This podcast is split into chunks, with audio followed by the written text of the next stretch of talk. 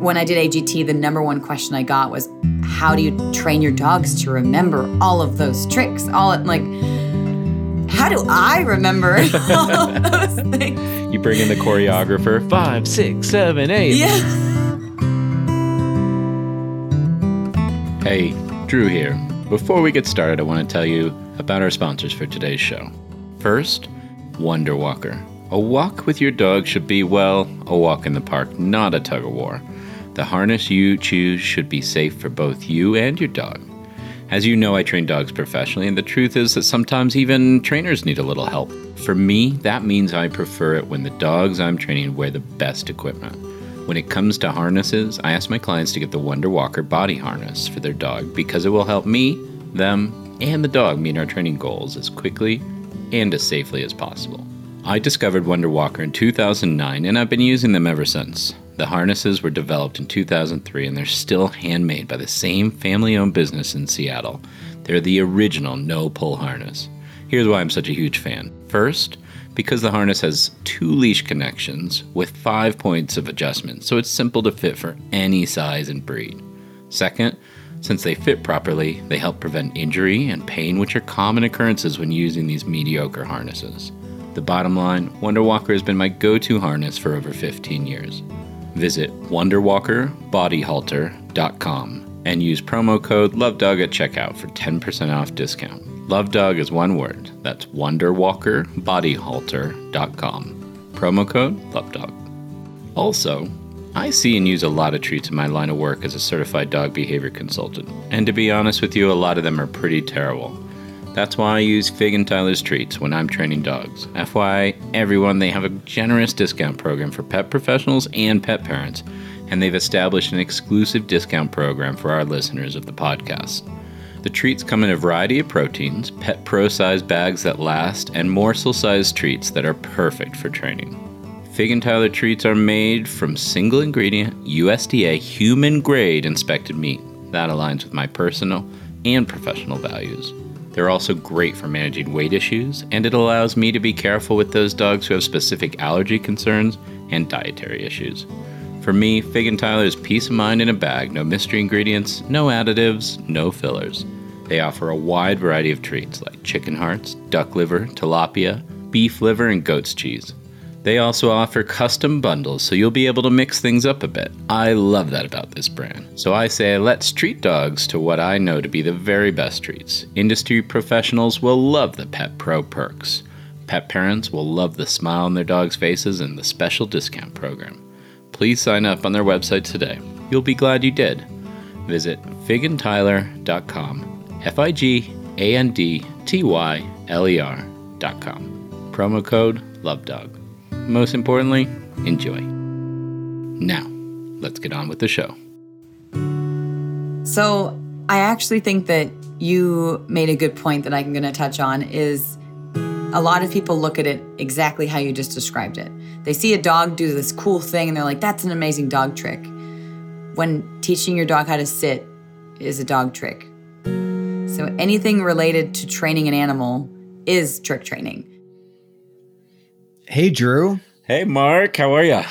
I'm doing pretty good. How are you doing today? I'm excellent. I'm so excited about today's episode.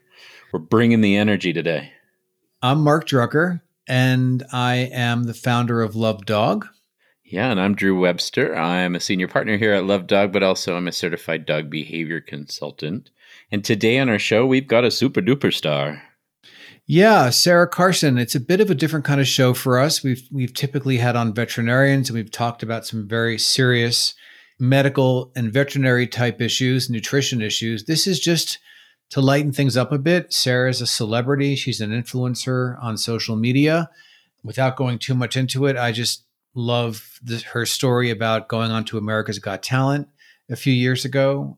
She's on there, and Simon does a whole thing with her. It was very unexpected. It was very authentic and very exciting, I think, and very scary for her. So I love that story, I think, of all the stories. Well, it's so interesting listening to the story. And then, you know, if you pop over to YouTube and watch it, it just gives you a richer understanding of what was going on and how she basically didn't make it past the audition, but Simon advocated for her. So it was really incredible to watch and hear her story. And be beyond being on America's Got Talent, she's an incredible dog trainer. I met her years ago at a conference.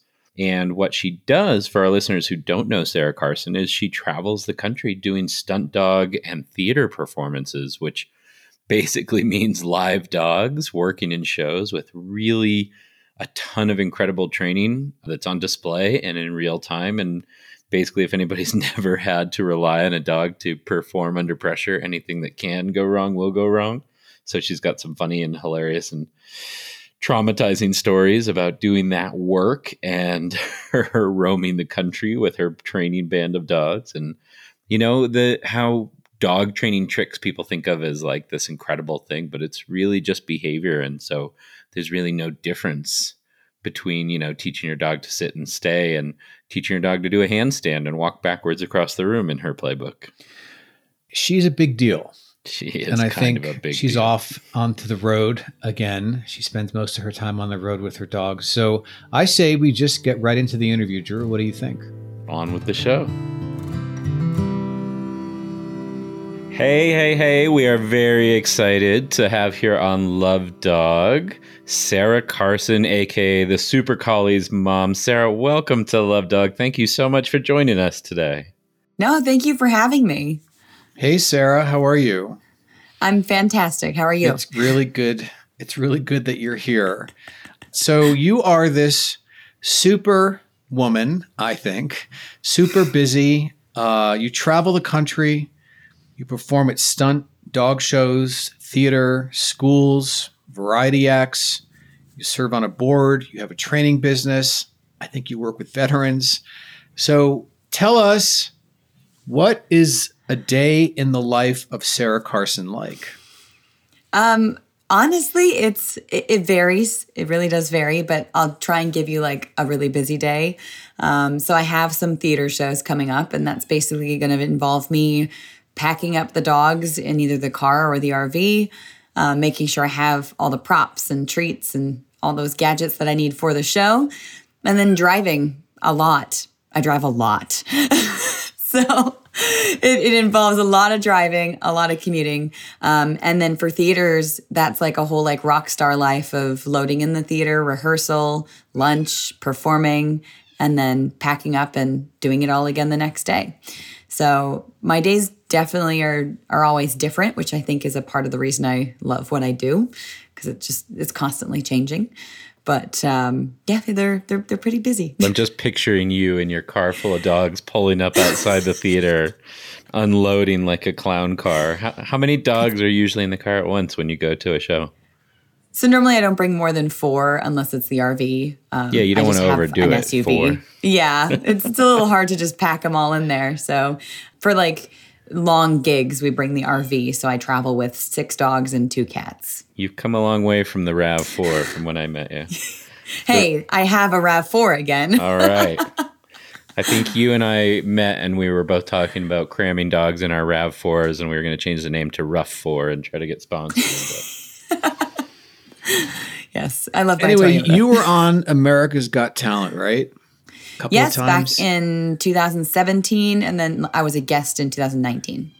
So I have to ask, what was it like to have Simon come up to you on stage after someone had said no to you, and he Howie. apparently didn't like that?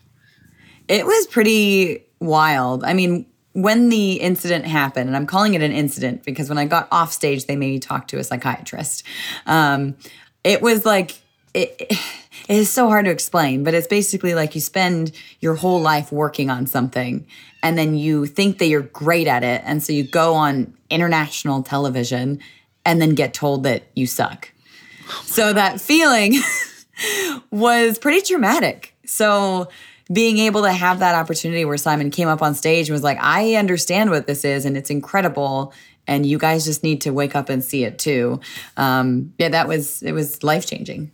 Well, for our listeners, if, if you haven't seen it yet, Sarah and her dog Hero do this incredible audition in like Pirates of the Caribbean theme style sword fighting, like absolutely incredible audition. I don't think they had ever seen anything like that. I don't know if there had been dog acts on the show before that.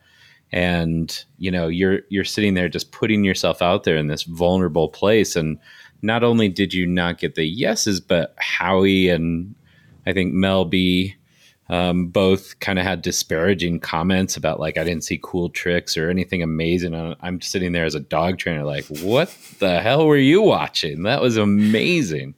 So I thought that was really incredible and like a really sweet moment of humanity for, you know, somebody Simon who puts out this really kind of hard exterior. It, it was really cool to see him come and embrace you and and to you to have that moment, that very vulnerable moment. It was, and it was a it was very incredible. authentic moment, right?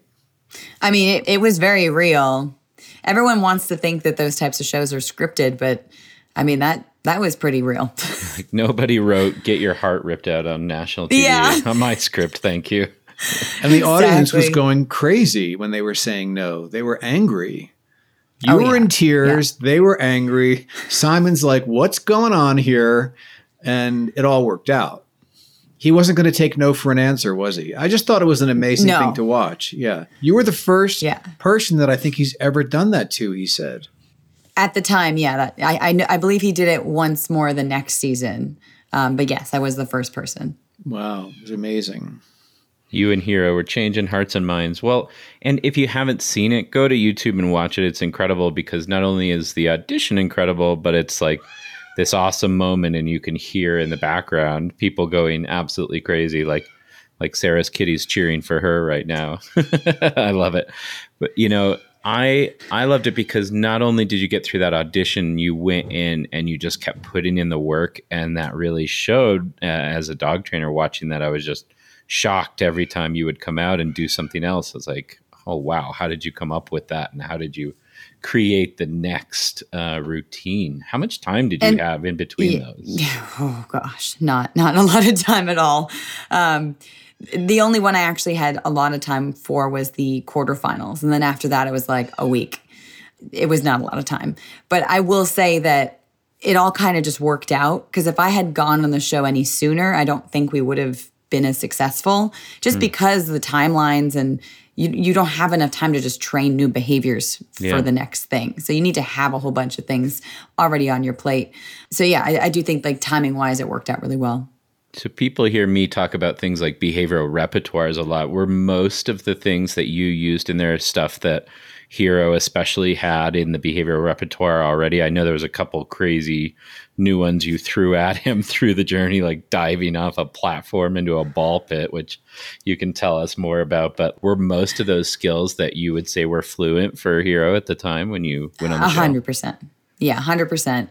Off the top of my head, the only new ones for the 2017 run was the CPR trick and then this is going to be really dumb, but the producer wanted him to play volleyball and he'd never done that before. I'd throw the ball and he would just want to bite it. So yeah. that was a new thing that we were working on as well. He'd done the ball pit before, but for some reason in rehearsal did not want to jump into it. And so that was a really stressful moment. And if you watch that finale again, you can just see like my facial expression is terrible, but I was just so happy he jumped. Um, yeah, and then the 2019 was a bunch of new behaviors that were trained specifically for the show. And that was when you went on for Champions in 2019. Yes. So you yeah, were on the show like again for that first thing. episode of Champions, right? Yeah. Mm-hmm. So give our listeners an idea of how many repetitions and time you're putting in with your dogs to get those behaviors to a place where you feel confident enough to go out on a stage, whether you're doing theater or America's Got Talent. Like, what does that look like when you come up with your routines as far as like making sure those behaviors are something you feel like you can rely on? Yeah, that's a great question. I only train my dogs about twice a day. Everything else is like hiking or frisbee, like fun activities for them. Yeah. But normally when I'm home, I bring all of them into the garage. We do a lot of place work. Each dog gets their session. I'm talking like 12 minutes each, maybe. And then we try and do that twice a day. Once the behavior is solid in the garage, I'll start taking them to Lowe's or just like a local park, local um, outdoor malls, places where there's going to be people and distractions for them. I mean, just recently I rented a training facility just to take my dogs to, just so they could do it in a new place.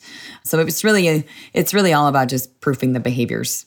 You take your dogs into some serious distracting environments with unbelievable things like I, remember seeing a shot of you in those um, audition rooms for AGT, and it's just like thousands of human beings, like literally like juggling and doing backflips around you and Hero hanging out in there. What was that like? Yeah. Yeah. Honestly, I couldn't have done that show with any other dog. Like, Hero was so solid by the time we were doing AGT that n- nothing really concerned me. He was never in a crate, he was always just laying down next to wherever I was. He was never on a leash. He always was just following me, heeling.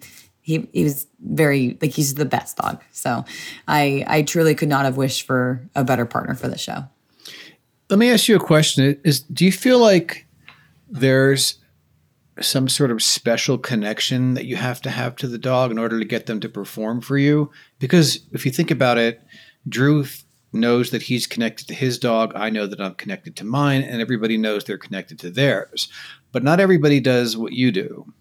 So, is there something remarkable or extraordinary going on here, or it just develops over time because of how you work them? So, I don't want to knock the fact that having a good relationship with your dog is important, but I don't think it matters in this aspect. I think it's about work ethic. Like, my dogs will do this like for anybody. It doesn't matter. Like, they just love to, to work. And so, I've had dogs that I've rehomed because they don't enjoy performing. They're great dogs. I could take them hiking, I could take them to breweries, I could hang out with them and like I had good relationships with those dogs, but they didn't want to perform. They didn't enjoy it. They didn't want to travel. That's what that that's the special aspect. Is I have two dogs right now that they live to perform.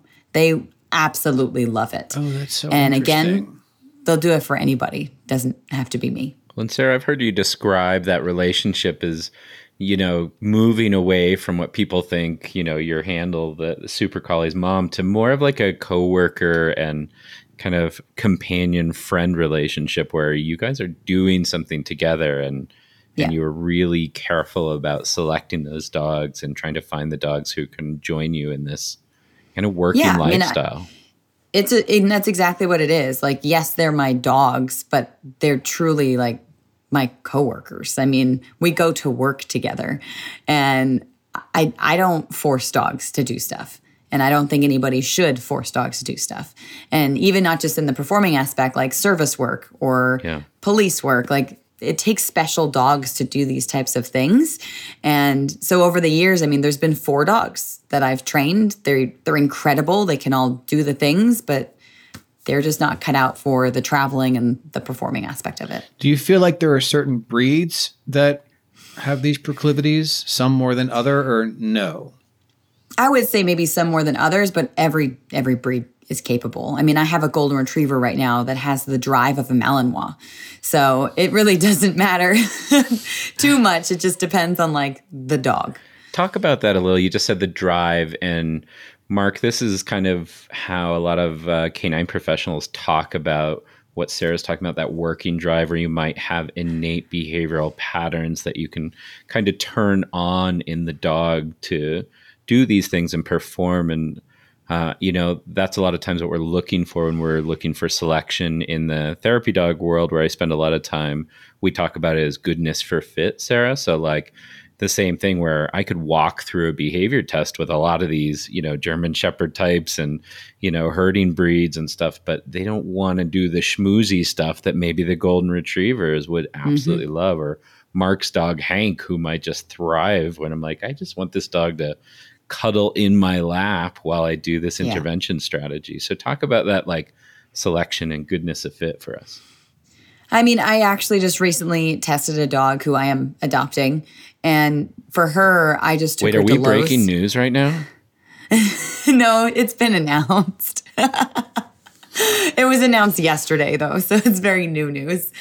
But we should take that again, and like, you just say emphatically, "Yes." Here on Love Dog News, breaking: Sarah Carson adopting new dog. Who is this dog? Tell us. Breaking news. Um, so she's a year and a half old border collie. Um, I swore off females. I was not going to get another female. but my dad is taking Marvel, who's retiring at about nine years old. And so I just looked. She was two hours away. I just went, went over and looked. And her evaluation was taking her to Lowe's, letting her pull on a leash, letting her greet random people, greet random kids. We did not run into any dogs, but I had seen videos of her with dogs and basically just letting her show me who she is in a brand new environment. And so you can learn a lot about a dog. I mean, I have one right now that can't even walk on slick surfaces. So it's it's really interesting to be able to just take a dog out of their home and just let them let them be and show you who they are. So with this dog, I had food, I had treats, I got to see like what her balance is and what she preferred, food reward or uh, toys and I mean, I was teaching her new tricks right off the bat there, and she was perfectly fine. So I would say that like the selection process really is just finding a dog that is confident and driven, like I said, with toys and and food, and just friendly. I mean, I I just want a dog that is really happy and not super nervous or concerned about something in particular. So, yeah. Well, I wouldn't mind shifting gears just for a second. And I want to know what it's like to be an Instagram star. well, I mean, we both laugh. A dog influencer. You're an Instagram star. You're an influencer, and that's like a full time job. When you become that big, you become a celebrity in a way. I just want to know what it's like, and does it deliver for you? Is it essential? Are you loving it? Do you hate it? Is it too much work?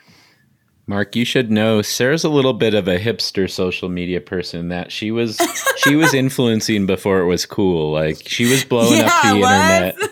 she was blowing up the internet before Insta, TikTok existed, right? Take us back. I was using Vine. Like Did you just drop Vine on our podcast? Yes. So, I mean, I like to think that I'm not just an influencer only because I influence people in real life. Um, I perform in front of thousands of people, especially like at fairs where it's three three sold out shows a day for weeks.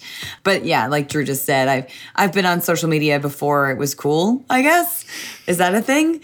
But I do really enjoy having social media only because of the reach and um, I constantly make friends. I actually was just hanging out with people last night who I literally met on Instagram.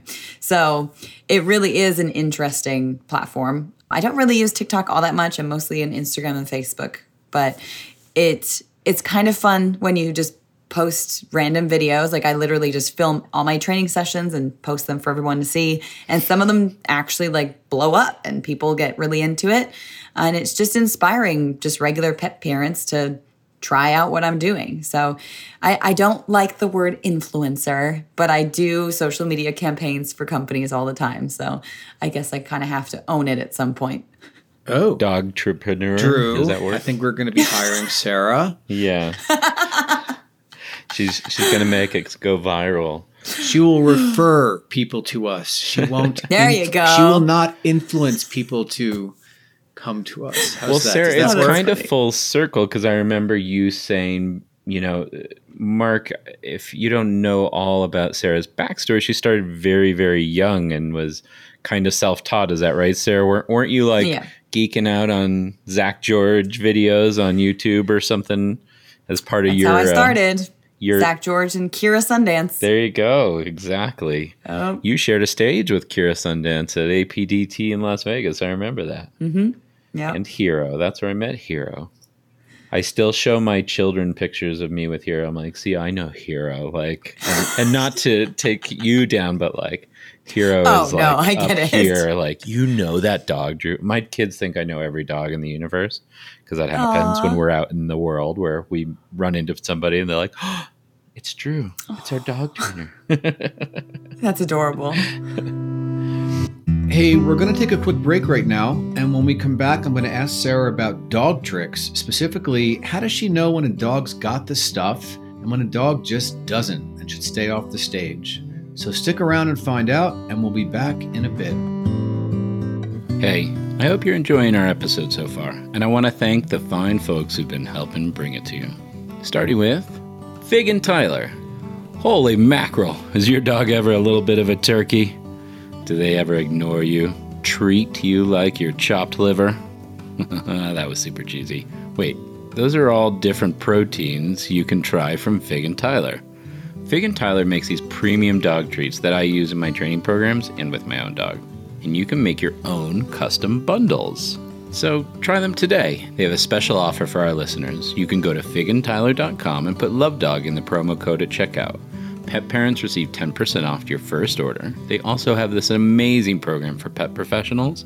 If you're a pet pro, go to figandtyler.com, look for the Pet Pros tab, and click Join Program. Again, put Love Dog in the referral tab so they know I sent you. You're going to love these treats. So will your dog. That's a promise.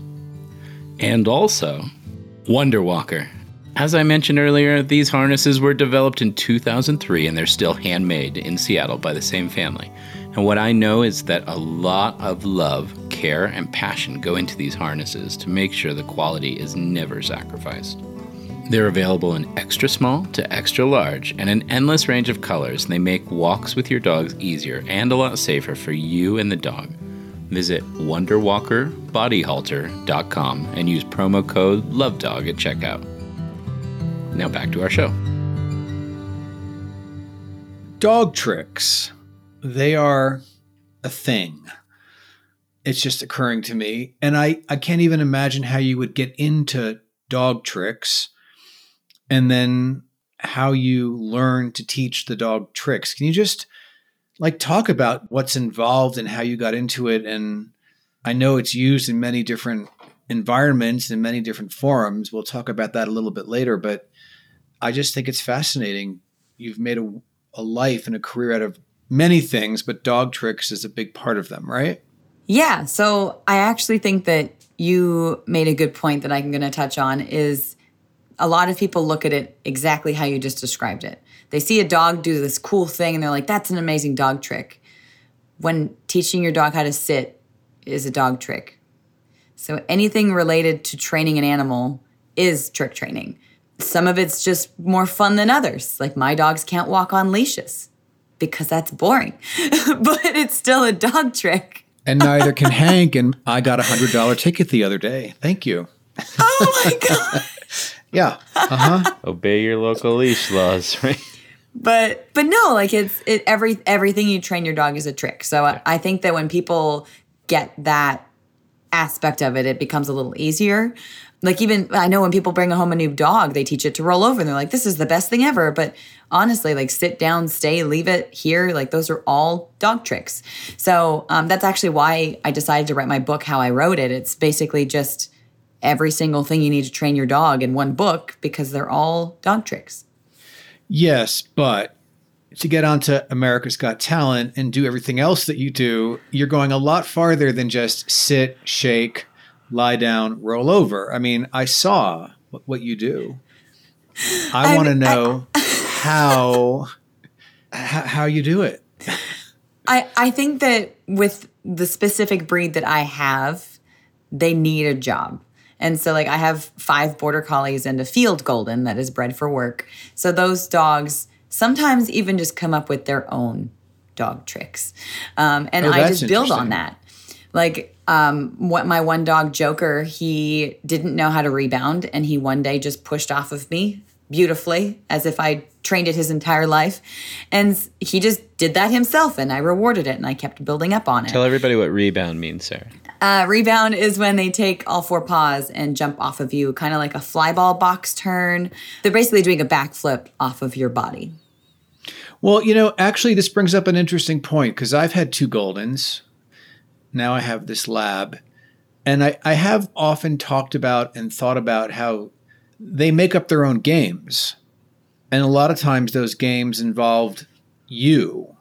And so you just have to kind of go with it, I guess, and see where they're going to take it. Yeah, my, my golden my golden does that.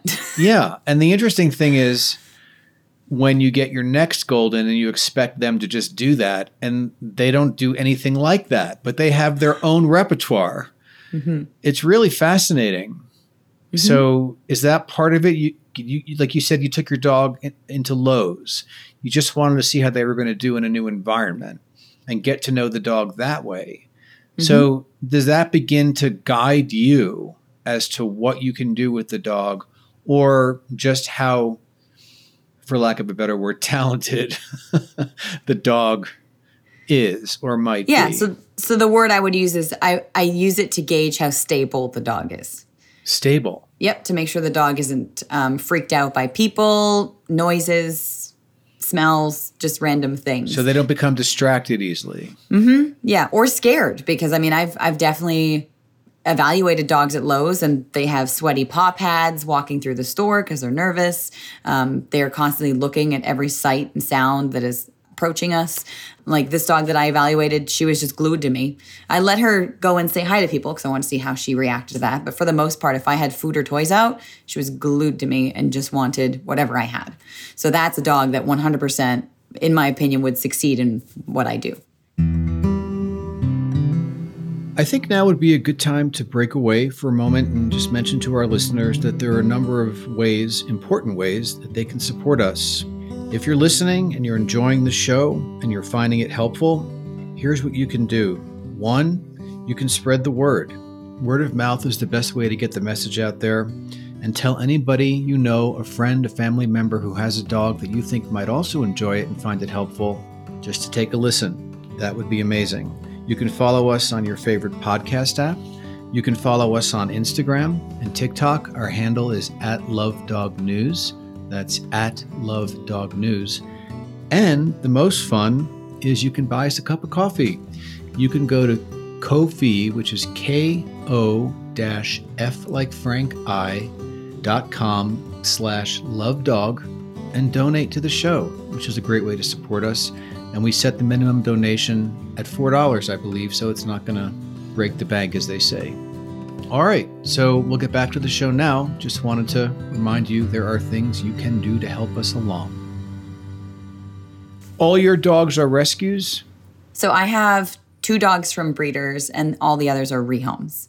So I'm in touch with the breeders where they originally came from, but they were from families who just knew that they had a lot on their hands. Hmm. How many years? Is, is there a, an average number of years that you might get from a dog before you have to retire them? And what happens when you're like, oh my God, he's done? So I know a lot of people in my industry that keep all of their old dogs, but they typically have like a spouse at home that can watch the ones that they don't have. I am not that person. So when I leave my house, there's nobody here. And I basically decide if one, if a dog has outgrown what they do, which I've only had happen once. He was three and a half when I retired him. And Marvel here, who's about to retire, she's going to be nine. And truly, she could keep working, but she, uh, can I say the word female dog on here? she's a Let it diva. fly. Um, yeah, Marvel's a bitch, That's an and industry she'll term. sh- she'll mess up another dog, um, and she's uh, really difficult to live with. So I've lived with her for the past eight years, and I'm excited for her to just fly free and go to Canada and live with my dad. So So some dogs might be done at three and a half, and some dogs may make it to nine. or, or older, It's yeah. just the dog. It, Hero retired at seven due to medical issues. Um, he has a heart condition, and so if he didn't have that, he's 13 now. He would Wow. 100% still want to work. That's amazing. Sarah, we know your dogs are really, really super. And you were talking about how all behavior, how we sort of put things in boxes, like teaching a dog to shake is a trick, but teaching, you know, a sit stay is obedience, and people kind of compartmentalizing these things.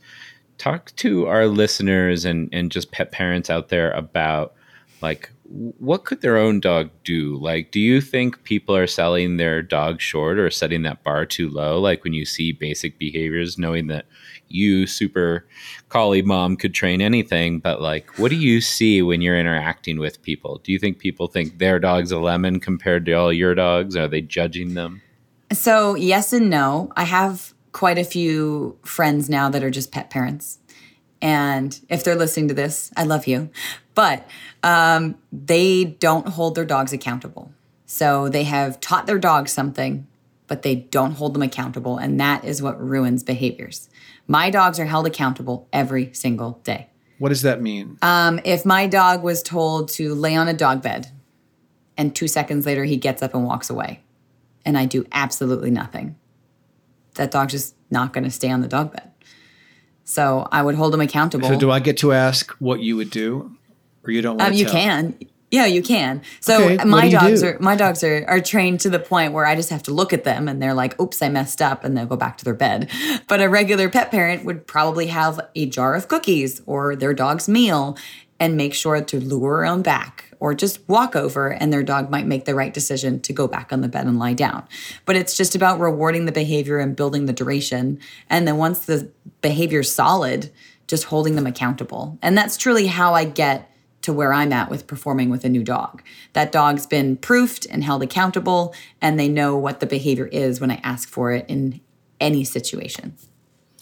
How many days a year are you on the road? Uh, last year, I was on the road six months out of the year, and that was straight. This year, it's only three months. Only three Trying months. to trying to enjoy my house. Mark, think hmm. about your road trip with Hank to Seattle and all the foibles and things that came along with you and your one dog. Like, picture Sarah in the vehicle for months at a time with all those dogs just going place to place. It's unbelievable. my cats like to escape too, so it's really fun. But they're probably really happy with you.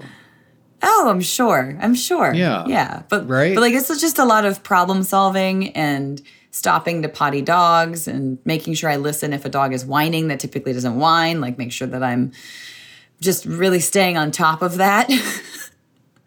um, it's it's a lot. It is a lot. Is there somebody else with you? Do you have an assistant? You- it's you. No. You and the dogs. me. yes. Wow. I want to go for one of those rides. I want- Do you need an assistant? Yeah. Mark is Yeah. Mark is going to submit a CV for you. yeah. I, only I might be able to do an, like an unpaid internship where you have to drive your Done. own vehicle and then whenever I stop you potty all the dogs. Oh, oh, oh, oh, I get it. No, no, no, no, no. Mark is a whiz with a poo bag. You're going to love working with him. oh, that's so funny. Oh my God. Sarah, I have a question for you. I've watched a lot of your performances, and a lot of your prompts or cues seem like they're linked, or you have chain of behaviors. I'll, a lot of times in the dog training world, we call this context specific learning. Like you just mentioned, I can just look at my dogs where they have such a history of working with you. They know they're not reading your mind. They know, oh, I better get back on that spot that has this rich reinforcement history. Nothing's going to happen. We're not going to progress until we get there. How do you use context specific learning in your training when you're putting together these shows to prompt behavior after behavior, what I would call a behavior chain? How does that work yeah, for you? so I personally don't think that my dogs are pattern trained at all or know sequences particularly. Like, They're waiting for each discriminating stimulus between. Okay. yeah, yeah, because like Joker recently, um, he learned to, to roll over with me. And in the theater show we just recently had, I asked him to spin and it was like the next cue was going to be the rollover and he rolled over instead of like instead of spinning. So there's things like that. So that would pretty much just be patterning. But for the most part i cue every single thing. Like when i did agt the number one question i got was how do you train your dogs to remember all of those tricks? All Right. like how do i remember all those things You bring in the choreographer. Five, six, I was going to eight. say you're you're a choreographer. That's exactly what you are. Yeah. Yeah, yeah yeah amazing. Mm-hmm.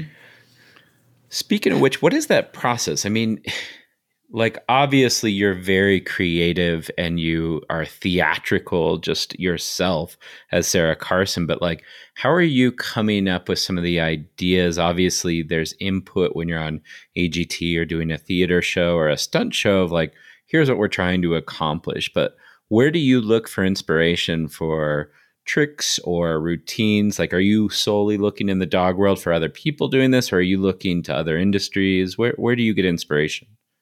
So typically I would go on YouTube and just watch other canine freestyle videos. But when I was doing AGT, honestly, I was just going off of his repertoire. So when I did America's Got Talent, there was a choreographer and they would basically give me this PDF of what my theme was. So I never got to choose that. Interesting. I would kind of sort of get to choose music, but typically they never went with what I wanted. so I got I got the theme and that was enough for me to kind of work up what I wanted. So when I did the champions one, I knew that I wanted it to be like a bank robbery gone wrong, basically. Yeah. So I, I taught the the suitcase trick, and I taught the retrieving the money bag and putting it in the cart, and pushing the cart, and like all those things to kind of go into that. But yeah, it, it really truly kind of just came together. Wasn't the suitcase trick one of those kind of first things that got you and Hero noticed? I feel like you told me that back in the day. Oh yeah, it's still it's still a gift to this day. Tell Mark what the suitcase trick was. Um, so I took this video, and it was of just this big blue suitcase in the middle of the forest. And Hero would come into the scene, pop the lid, go into the suitcase, and the lid would close on his face. And it just became this really big thing that people really liked. I get that. Yeah. How old were you when you realized you loved dogs? I was probably three. How old were you? Um, I started training my first dog when I was around 11. So I didn't get my first dog until I was about 10. So I, I, w- I would assume if I got a dog sooner in life, then maybe I don't I don't think I'd be any further than I am now, but I might have a little more experience. But I yeah, I was about 11 and I started uh, competing in agility with my cocker spaniel. And then by the time I was 15, I was running my own dog training facility in my little Canadian town. So, part of your story, I believe, is that when you decided you wanted to make a career of this, your family wasn't supportive. Yeah, Is no, they right? thought it was, Was that- crazy. yeah. Was that tough No, they- for you?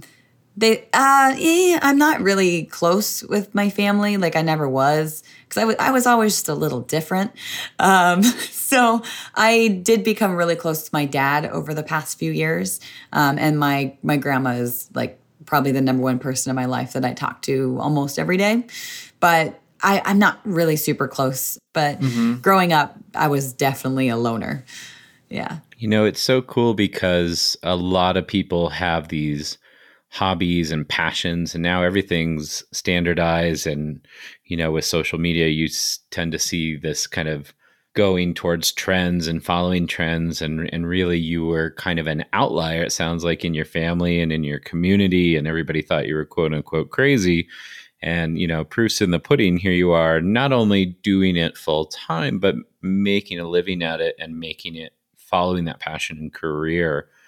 You know, I was at the um, Canine Science Symposium years ago in ASU, and I'm sitting there with all these academics who are basically saying the same thing. So you're not crazy. And they're saying, you know, we've been laughed at for all these years, like dogs aren't serious business. And now we're seeing more and more people who are turning these into real awesome, amazing jobs. And we have, you know, guests on this show that basically said, I don't care if you think this is silly, like I'm going all in. And that's so inspirational to see you've always done that. Although I, I believe you told me you were a squirrel trainer in the beginning, right? I would spend a lot of time training chipmunks in my grandma's backyard. yes. Their desire to rewild your heart. I love it. So how do we not get the super spaniels? How do we get the super collies? um, I got Hero, and I just kind of, I, I believe my handle was Hero the Super Collie uh, until I got my second dog, which was Marvel. So it just kind of evolved. I mean, I have a mixture of Marvel and DC names now, so it's still still pretty super. And the new girl's name is going to be Uh, her name's Gambit. Gambit. Whoa, that's a throwback to the X Men days, I think. Yeah. Showing Yeah. my nerdies. I'd love to know a little bit about the work that you do with veterans. Oh, yeah. So I spent quite a few years when I was living in California training service dogs for veterans.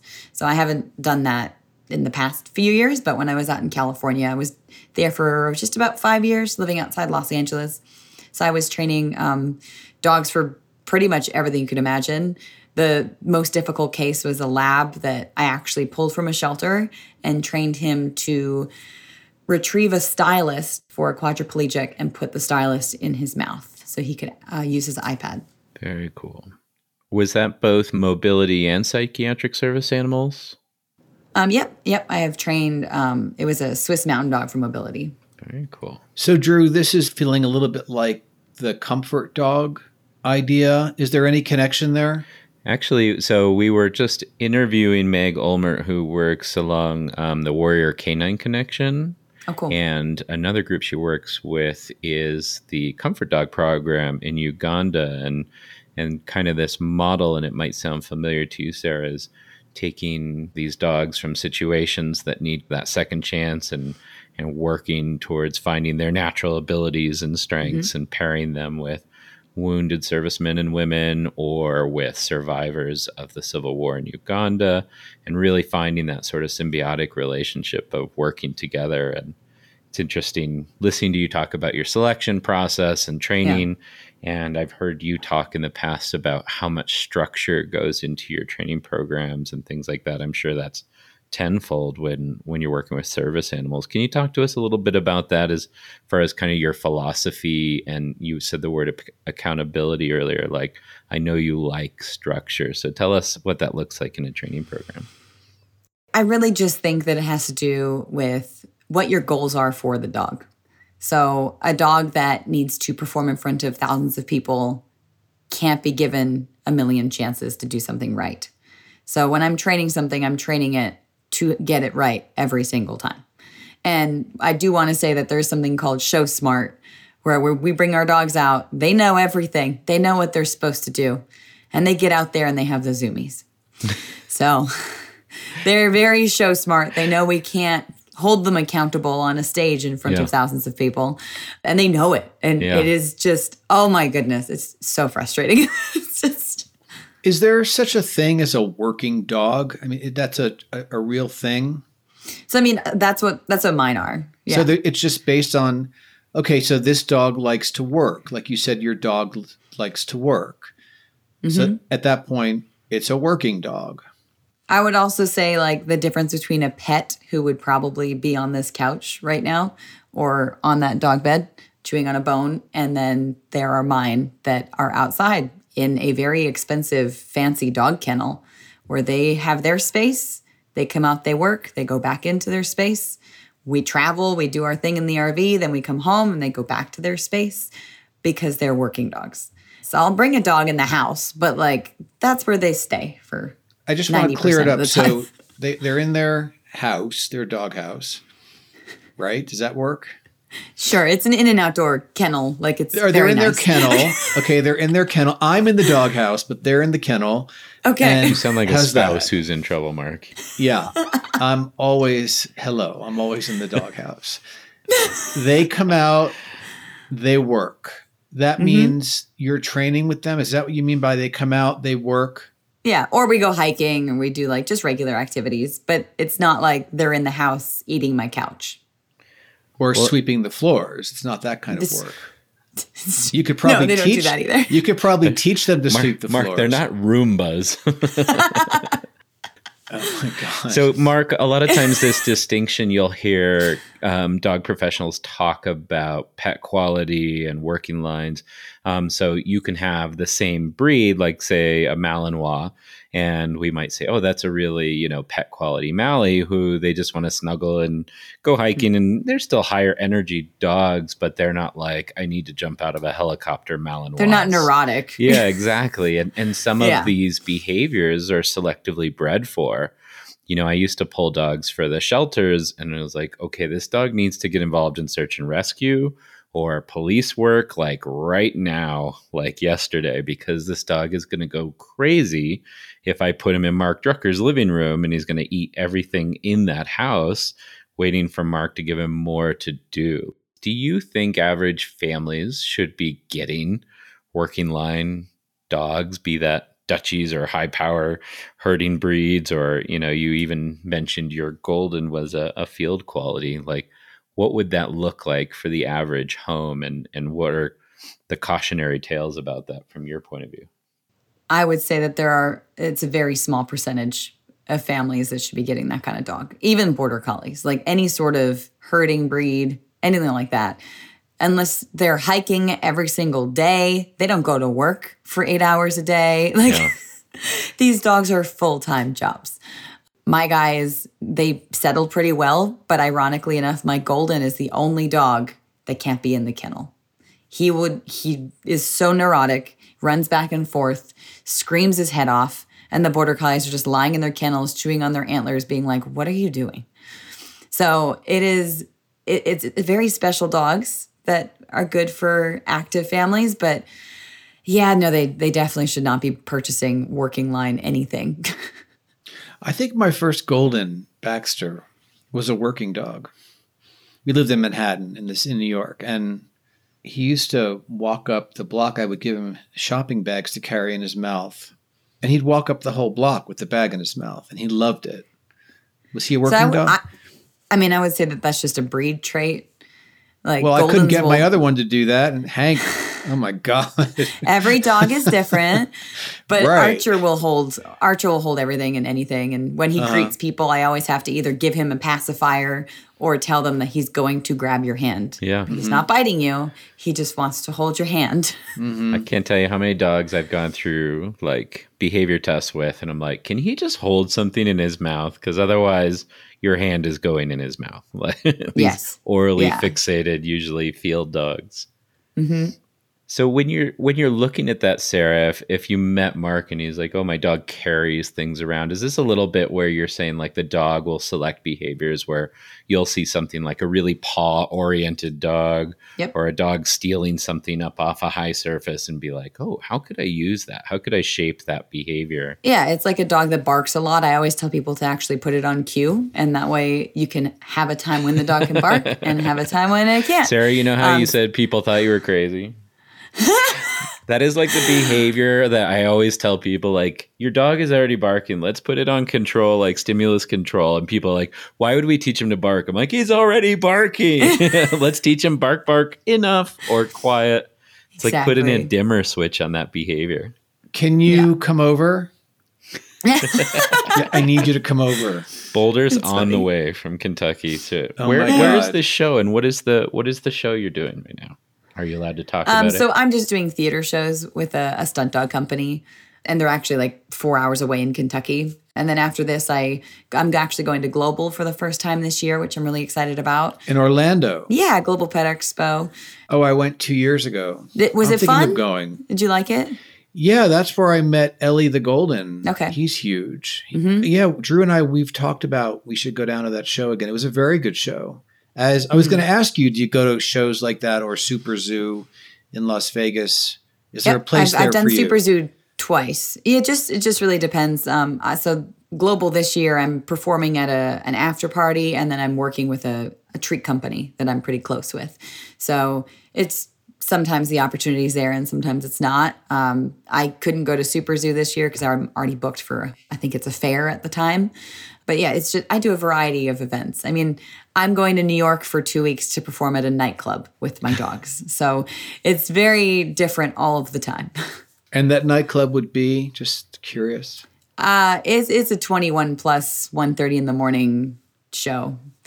So a it's, whole uh, new it's- environment for the dogs to get used to. Which I- which dogs are going to go clubbing with you?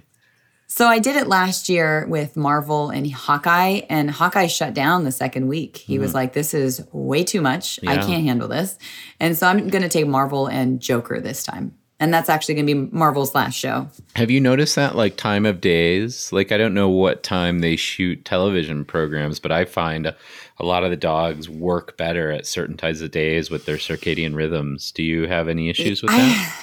I I haven't no, I haven't noticed anything like that. Like I said, Um, working dogs, especially- Drew, when they come out, they're ready to go. Yeah, and it's like when I did it last year, we slept all day and we just changed our entire pattern. Yeah. Do you stay in a hotel in Manhattan in New York? They, they provide an apartment. Oh, I see. That's great. Okay. Hey there, just one last quick little break before we wrap up our conversation today. I just want to remind you that this episode was brought to you by Wonder Walker Harnesses. This versatile dog harness is great for all dogs, especially those who really pull against your leash. You'll notice a difference on your walks right away, and it should give you peace of mind to know you're using the best equipment, which matters a lot when it comes to keeping you and your dog safe and comfortable go to wonderwalkerbodyhalter.com and use promo code LOVEDOG at checkout. That's LOVEDOG, all one word.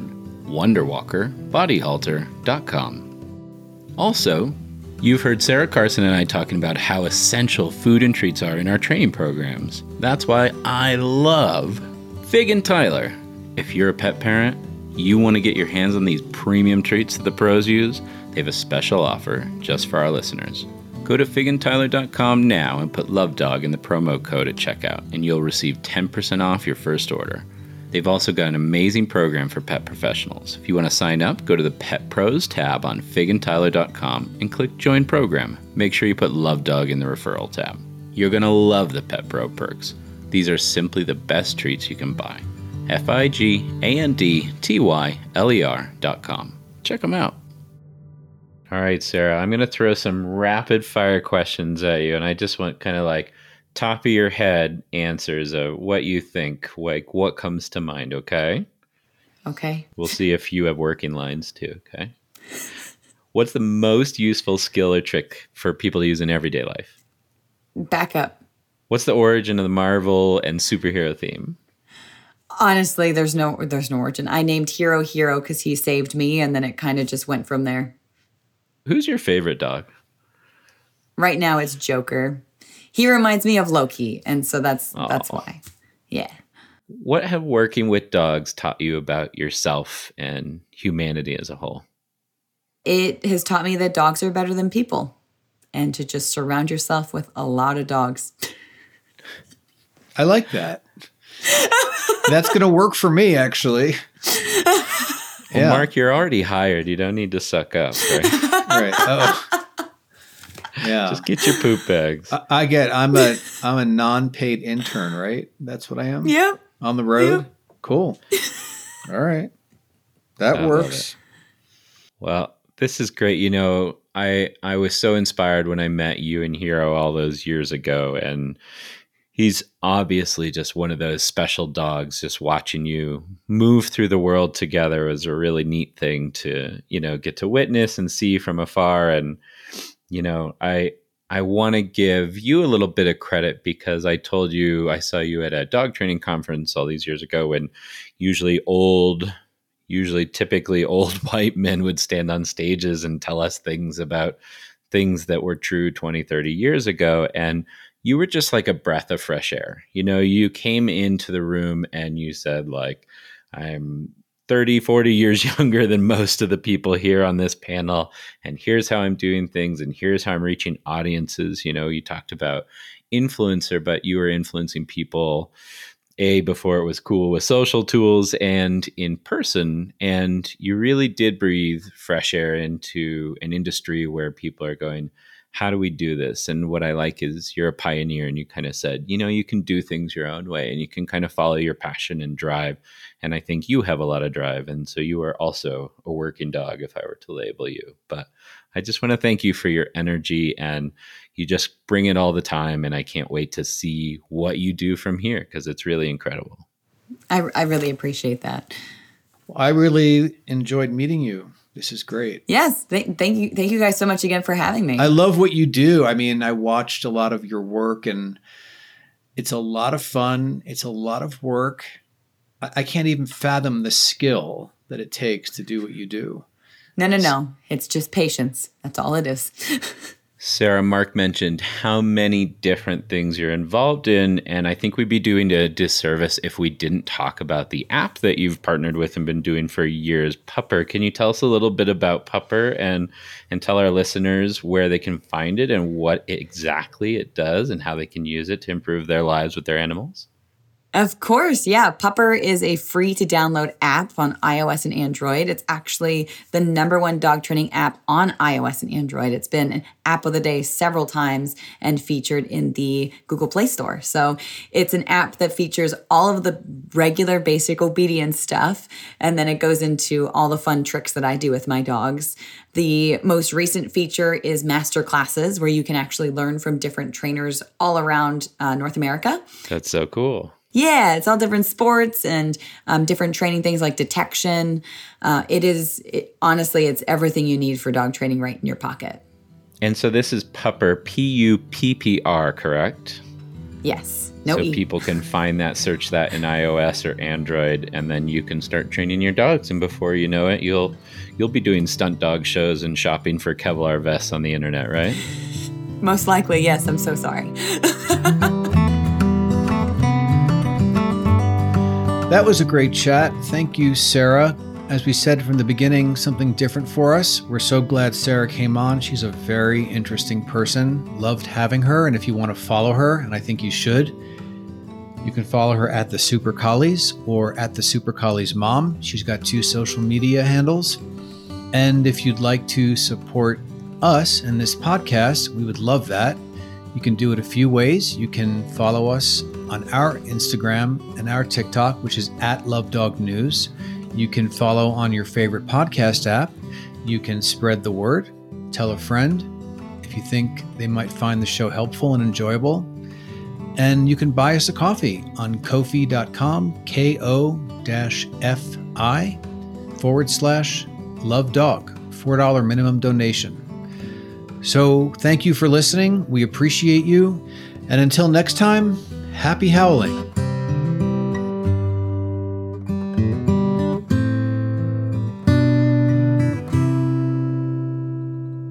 Dogs are better than people. Surround yourself with a lot of dogs. I like that. That's going to work for me, actually.